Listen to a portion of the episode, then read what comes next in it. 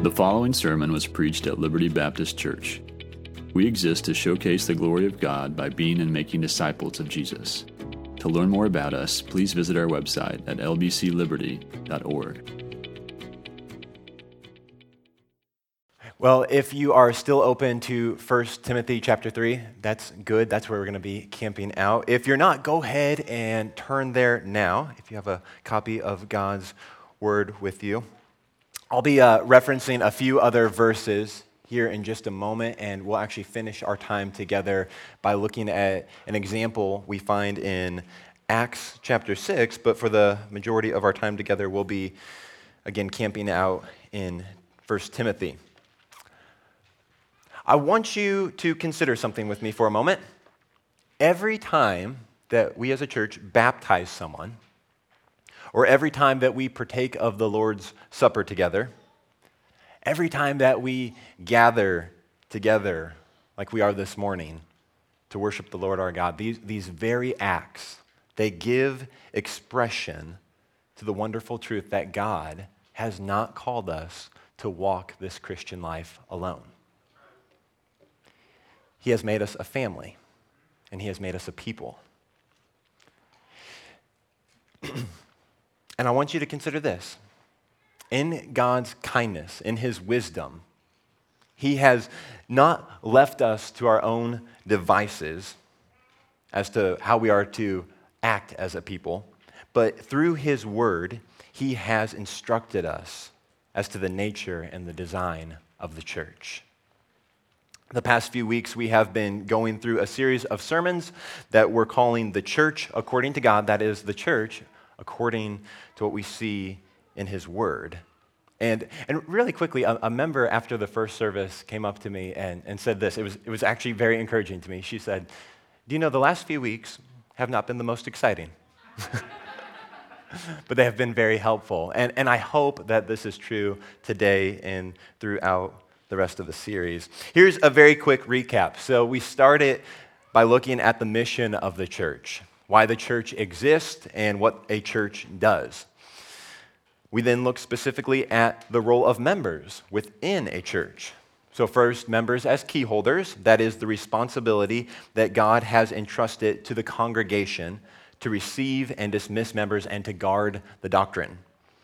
Then, members as ministers. That is the responsibility that God has given to each one of us as a congregation to care for and minister to one another. This morning and throughout the rest of the series, we will consider the leadership within the church. The next three weeks, we will look at the roles of elders or pastors or overseers. These are all same or different titles for the same office. But today, we start by looking at the office of deacon. The title of the sermon Deacons as Servants. Deacons as Servants. If you're taking notes, here's a quick roadmap of where we'll be going today. So, first, we're going to look at biblical background. That is, what does the scripture say about deacons? And even what does deacon mean? Second, we'll consider who deacons are.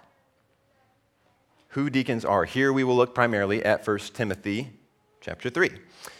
Third, what deacons do. So, who deacons are, what deacons do. We will consider implications from 1 Timothy chapter 3, and then we'll look at that example that I mentioned in Acts. And then finally, why deacons matter. And here we'll conclude and try to tie all this together. Hey, uh, would you, really quickly with me, would you pray?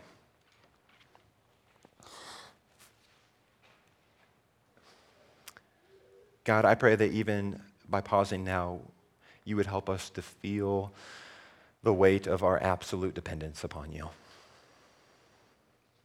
Lord, as the psalmist prays, would the words of my mouth and the meditations of all our hearts, God, would, would they be acceptable to you? You are our rock and you are our redeemer. It is for your name's sake that we pray these things. Amen. All right, so first, a bit of biblical background. Here's a couple things to keep in mind as we look at the role of deacon. One, the meaning of deacon. The word deacon is actually just a transliteration of the Greek term diakonos. They sound similar, don't they? Which can often be and is translated simply as servant. It is a person who helps or serves others, often in a subordinate fashion. So, for example, when we read the account of Jesus turning water to wine in the Gospel of John, the attendants at the wedding who serve under the master or the head waiter are called servants, or you could say deacons. In this sense, the words servant and deacon can be interchangeable. Pastor Tyler mentioned a few weeks ago that his sermon title, Members as Keyholders, sounded a bit strange. Well, if, if you're sort of putting this together, our sermon title today could be Deacons as Deacons or Servants as Servants. The second thing to keep in mind is that surprisingly, the Bible actually does not say a whole lot about the office of deacon. And this is surprising, again, because the Bible lists two specific offices for the church elder and deacon. And we just don't find a lot. The term diakonos is used in a more general sense, like the servants in the water to wine example, 29 times throughout the New Testament. But only two or three of those occurrences, one is debated, actually refers to the specific office of church deacon. So you might eh, suspect then, as I mistakenly did, that when it is referenced, when the office of deacon is referenced, you would find detailed descriptions or examples of how deacons serve, but the opposite is actually true. The details we find in Scripture are sparse or sparse. Consider these passages in the order in which they appear in our Bible. So here's the, the two to three. First, the, the debated passage, Romans 6, 1 through 2. It reads, I commend you, our sister Phoebe, who is a servant or deacon of the church of Cenchrea so you should welcome her in the Lord in a manner worthy of the saints and assist her in whatever matter she may require your help. For indeed, she has been a benefactor of many and of me also. So, the debate here, the reason this scripture verse has uh, produced quite a bit of discussion amongst scholars and Christians over the history is was Phoebe a deacon in the more general sense, or was she serving in an official capacity? And really, there's just not a lot of context to know for certain. Paul elsewhere uses that term diakonos to refer to Apollos, Timothy, himself, even others, and they clearly did not serve in the office of deacon. So many Christians, they just don't see sufficient warrant in this passage to think of Phoebe as a deacon. On the other hand, and we'll consider later who can hold the office of deacon, it is noteworthy at this point to say that this is the only occurrence in Scripture where diakonos is connected to a particular local church. Did you see that? Phoebe is a diakoness in one way or another of the local church of Cenchrea. And for our purposes today, we will leave it at that. The next reference occurs in the book of Philippians. Paul starts off his letter to the church of Philippi with this greeting. He writes, Paul and Timothy, servants of Christ Jesus. And pause, just to clarify, this word translated servant here is actually a different Greek word. It could literally be translated as slaves. So, Paul and Timothy, slaves of Christ Jesus, to all the saints in Christ Jesus who are in Philippi, including the overseers and deacons. Grace to you and peace from God our Father and the Lord Jesus Christ. Well, again, not a lot of information or context here that would provide insight into the role of deacon. Uh, there is at least, though, one simple observation I want to make, and namely that the office of deacon is distinct from the office of overseer or elder. You see that he, he mentions two different offices. He greets two different roles. We will be helped to keep this in mind as we consider who deacons are and what deacons do. We'll see this distinction more as we look at 1 Timothy, but for now, it is important to note that elders are seen throughout Scripture to have ruling authority over the church and are meant to exercise authoritative teaching over the entire church.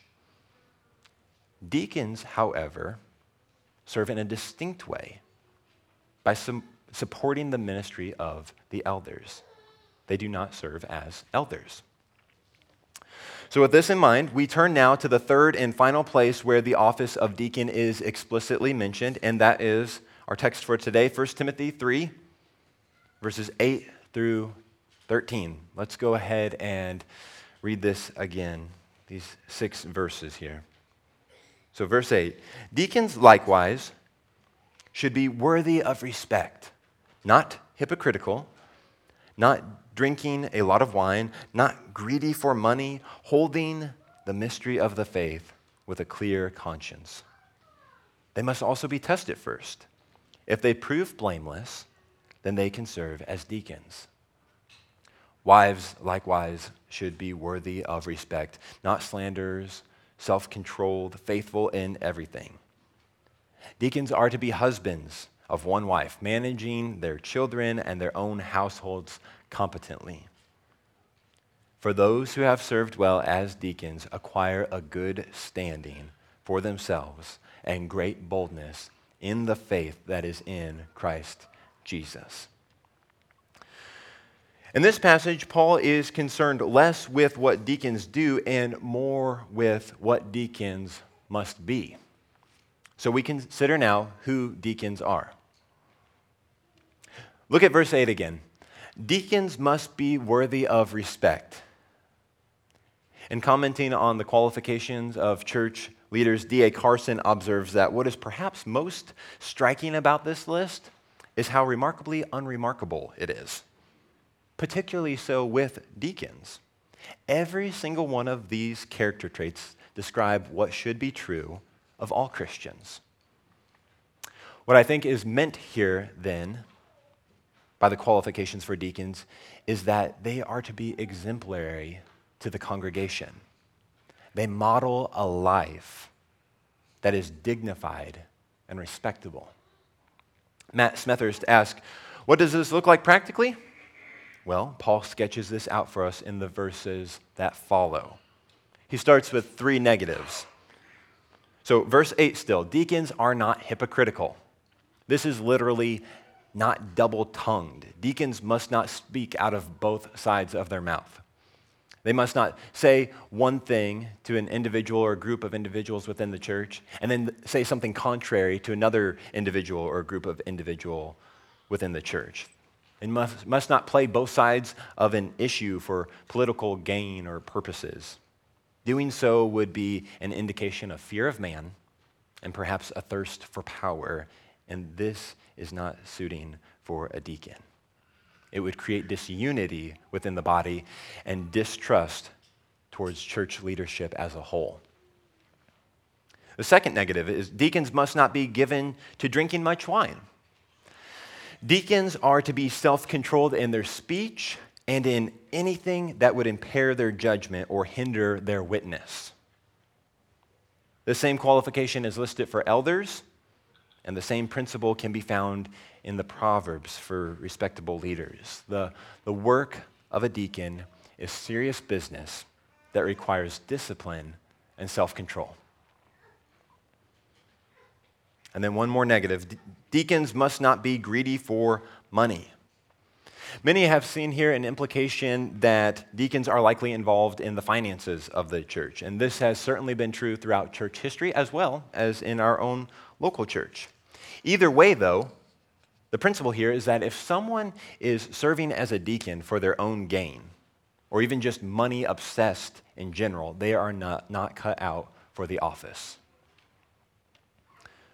So now, verse 9, moving on to the positive qualifications. We, we've seen what deacons must not be. Here's what deacons must be deacons must hold the mystery of the faith with a clear conscience. In contrast to the role of elder, a deacon is not required to be able to teach. At the same time, Paul does not assume that deacons are merely those who are most willing to volunteer or even most skilled to help with the needs of a church. Deacons must have a clear understanding of the essentials of the Christian faith and also be able to hold to these with a clear conscience. Implied here is a, a basic understanding of Scripture, but not just a head knowledge, a sincere belief that is lived out. This ties really well with the next qualification. In verse 10, we see that deacons should be tested and proved.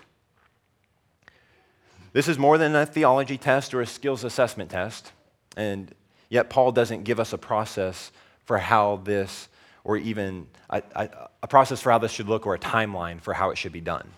But it is clear that deacons should not be appointed hastily or without much thought, and that their character must be affirmed before being formally recognized by the church.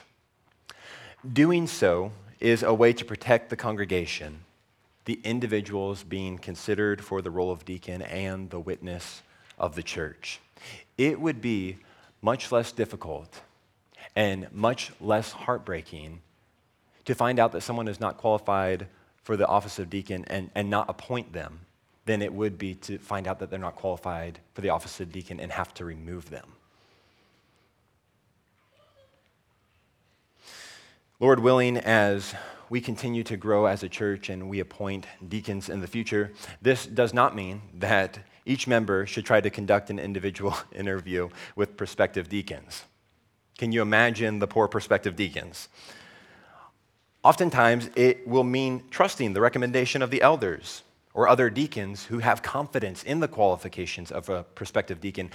I think, too, though, it should encourage us, as, as Pastor Stephen alluded to last week, that we should be watchful of how fellow church members are serving in general and, and to be intentional with getting to know one another.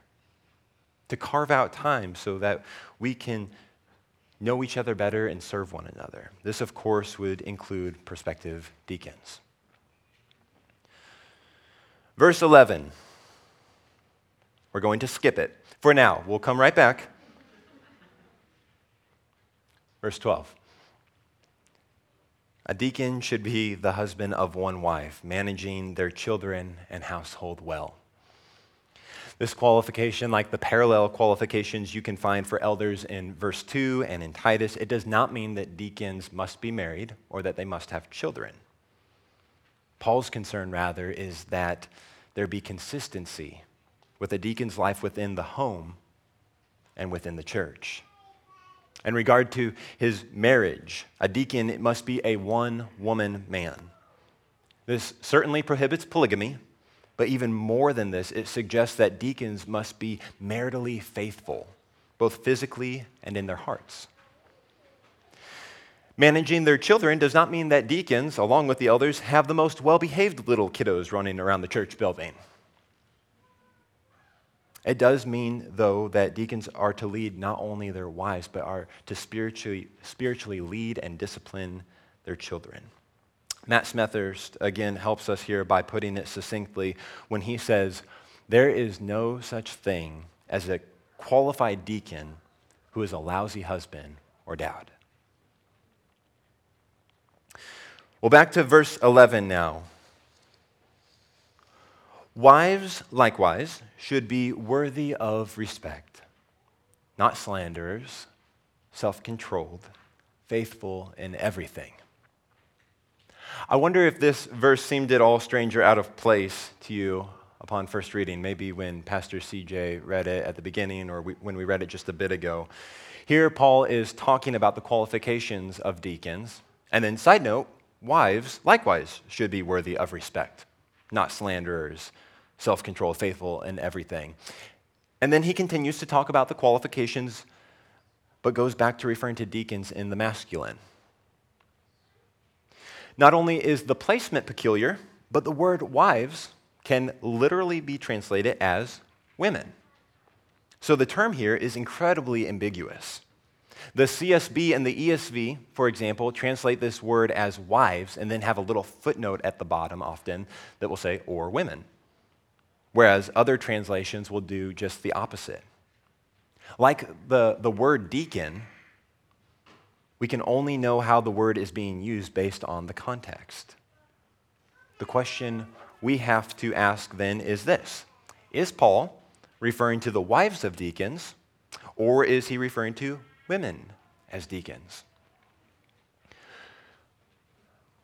one thing must be said here, and that is that there should be amongst Christians an extra measure of grace and humility in answering this question.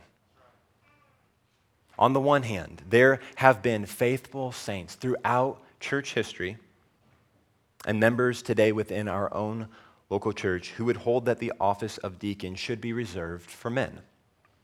And at the same time, would earnestly desire that women should flourish within the context of the local church and would maintain that women are integral integral to the ministry of the church. We should be careful not to think of those who hold this view as being oppressive towards women or unnecessarily rigid.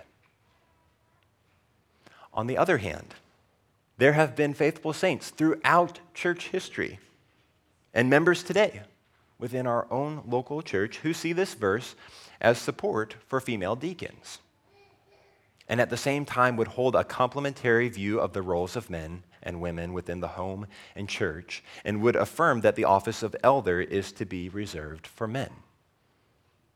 We should guard against viewing those who hold this view as liberal in their view of Scripture or caving into the pressures of our culture, which is so devastatingly confused on the issues of gender. This is more than just an interesting debate, it's in the Bible and therefore it's important for us to think through carefully. For our purposes today, let me give you just a few of the arguments from both sides of the issue and then a challenge for you to consider. First, reasons that this verse should be thought of as wives of deacons. Number one, as noted already, if there were to be I'm sorry, if this were to be understood as female deacons, it does seem strange, doesn't it, that Paul would interrupt himself to talk about women as deacons only to return back to the qualifications of men as deacons. Two, if Paul had intended for women to serve as deacons, one might think he could have made this more easily understood or clear. And number three, deacons' wives, it fits the flow of the thought in verses in these verses relating to deacons in their families. So that was reasons that this should be thought of as wives as deacons. Now, reasons that this verse should be thought of as women as deacons. Number one, if Paul meant wives of deacons, it does seem peculiar that he does not include anything on the wives of elders.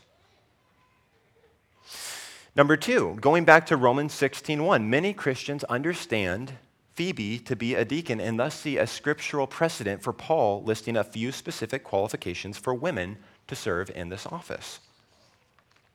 And number three, in the context, Paul is listing qualifications for two official offices within the church elders and deacons. Many find it unconvincing that he would stop to give similar qualifications for the unofficial church office of wife to a deacon. I've been helped to think about it like this Are churches that allow women to serve as deacons sinning in this way? To be forthright, if you were to ask my view on 1 Timothy 3:11, I could say with a degree of confidence that I don't really know for sure. However, assuming that deacons do not function as elders, they do not exercise authority over the congregation or teach over men. I do not see any prohibitions within Scripture that would prevent women from serving in this way. So I would presently answer the question by saying no. I do not believe churches who allow women to serve as deacons are sinning. Here's the challenge for you your pastors, we don't claim to have everything figured out as it relates to this difficult passage and the implications of how it's interpreted. If you ask us whether God really created the universe, or if Jesus really died and rose again, or if we are saved by grace alone, the answer is a confident 100% yes. If you ask us about this passage, well, we're still working through it. And we know this is important because we want to align the structure of our church as faithfully as we possibly can in accordance to the pattern set forth for us in Scripture. So we think we should be praying and thinking together through this particular issue, and we would invite you to do the same. If you have questions or, or concerns or, or just want to know more about what the Bible says relating to what we've been talking about, it would be a joy for any one of the pastors to be able to have conversation with you. With all that said, we still have to flesh out the responsibilities or the work of deacons and what that can look like practically. So we continue. We looked at who deacons are, now we look at what deacons do. If the Bible says relatively little about who deacons are, it says even less about what deacons do. This does not mean, though, that the Bible is silent here. And while it may be tempting at this point to think that the Bible would be more helpful if it were written differently, we must resist the temptation to trust in our own wisdom instead of the wisdom of God. So, first, we have some implications from our, our passage we just read in 1 Timothy 3.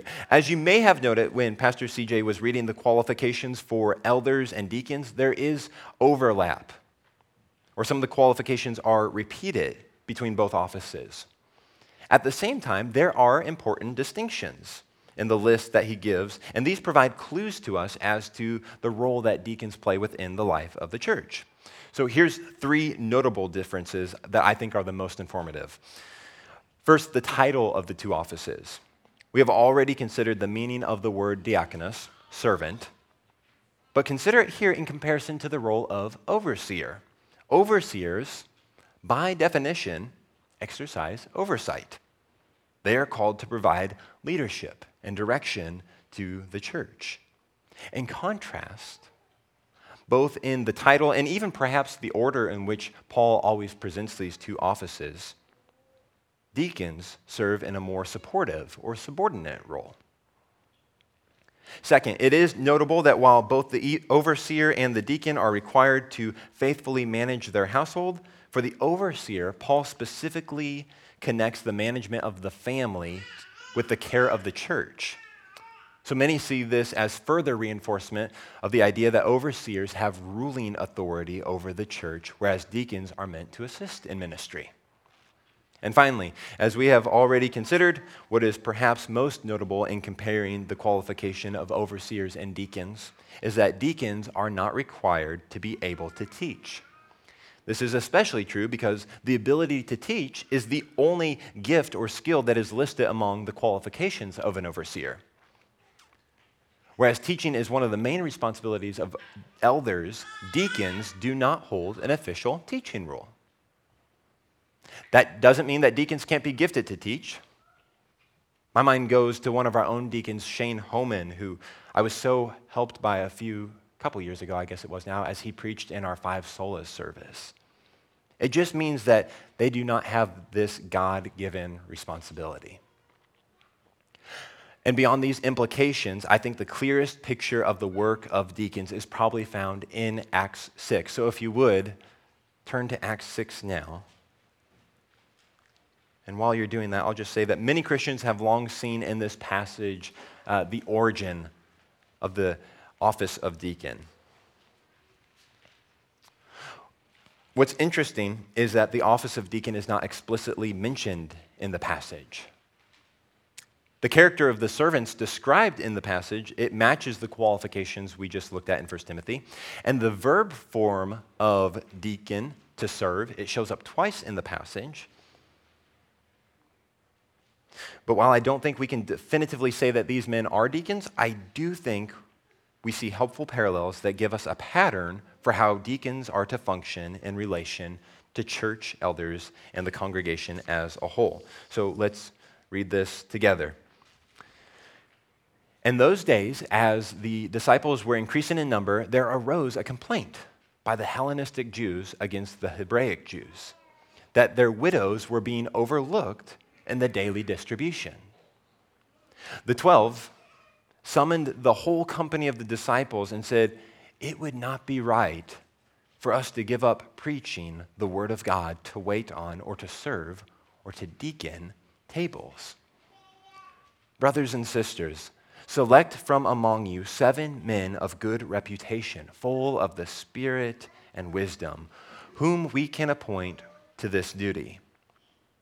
But we will devote ourselves to prayer and to the ministry, or the serving, or the deaconing of the word. This proposal pleased the whole company, so they chose Stephen, a man full of faith and the Holy Spirit, and Philip, and Prochorus, and Nicanor, Timon, Parmenas, and Nicholas, a convert from Antioch. They had them stand before the apostles who prayed and laid their hands on them. So the word of God spread. The disciples in Jerusalem increased greatly in number, and a large group of priests became obedient to the faith. Essentially, what is going on here is that as the early church of Jerusalem grew, it became increasingly difficult to meet the very real, the very tangible needs of those within the congregation. Specifically, here, the Hellenist, Hellenistic Jewish widows, that is, Jews who spoke Greek and had adopted many of the cultural customs of the Greeks, were being overlooked in the distribution of food. This is a big deal, isn't it? The apostles recognized the need here and knew it could not be left unaddressed, but they also realized for them to take this on themselves would essentially create another problem, namely that the ministry of prayer and the word would be neglected. So they came up with this proposal have seven men set aside to support the ministry of the apostles. Like the seven, deacons are needed to serve the church in the following ways. So, first, deacons should be meeting tangible needs.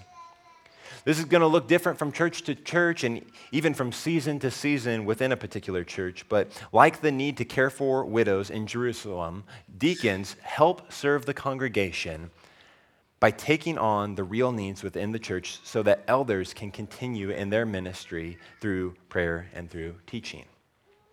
Second, deacons should be promoting and protecting the unity of the church. Notice that Acts 6, it begins with complaints amongst God's people.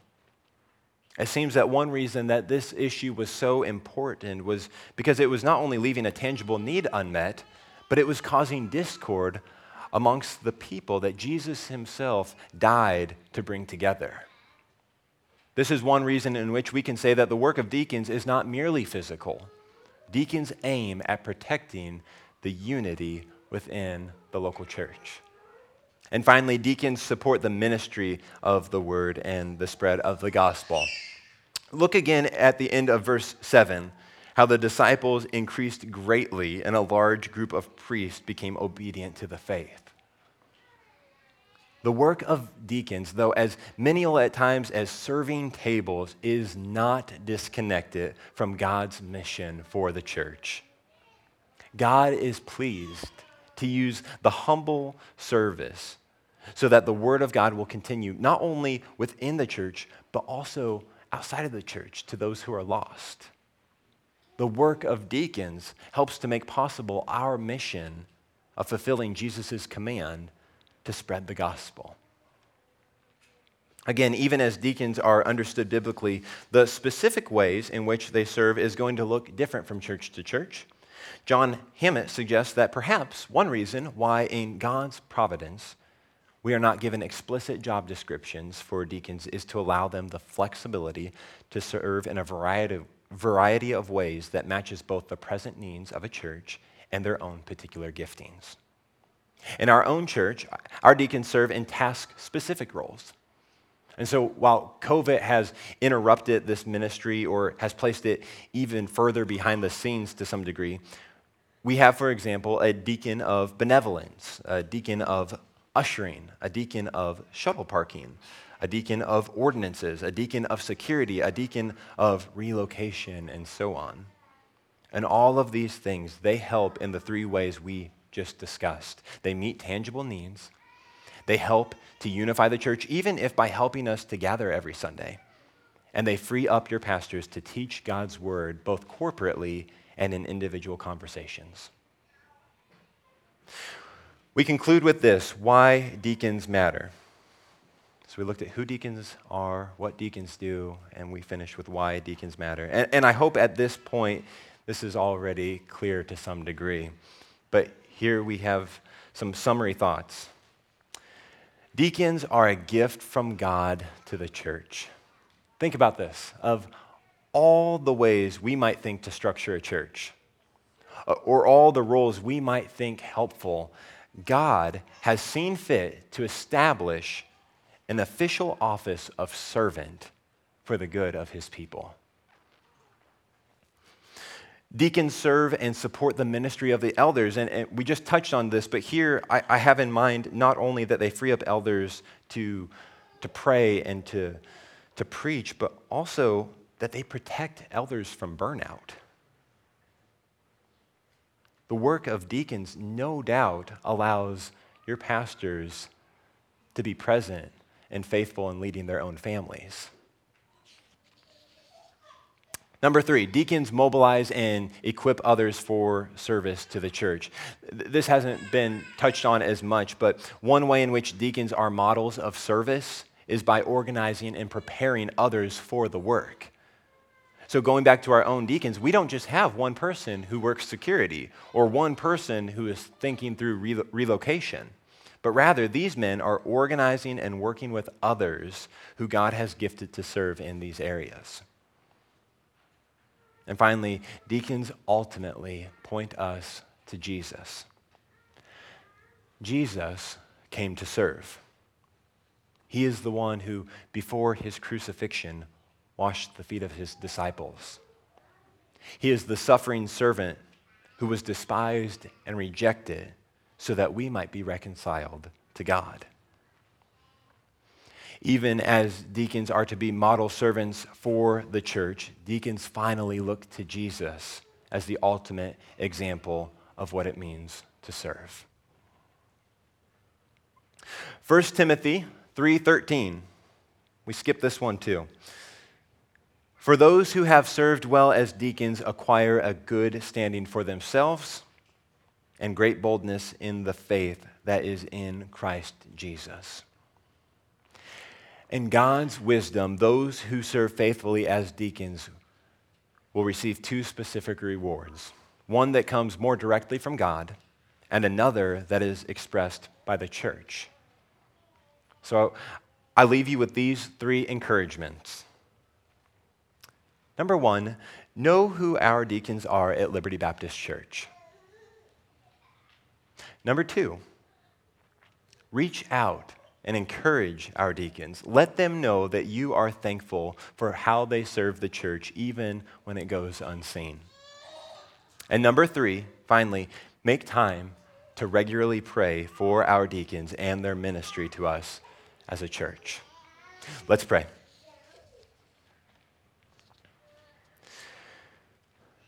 Heavenly Father, we thank you for the gift of the church. We thank you for establishing the office of deacons for the good of your people, the spread of the gospel, and the glory of your name.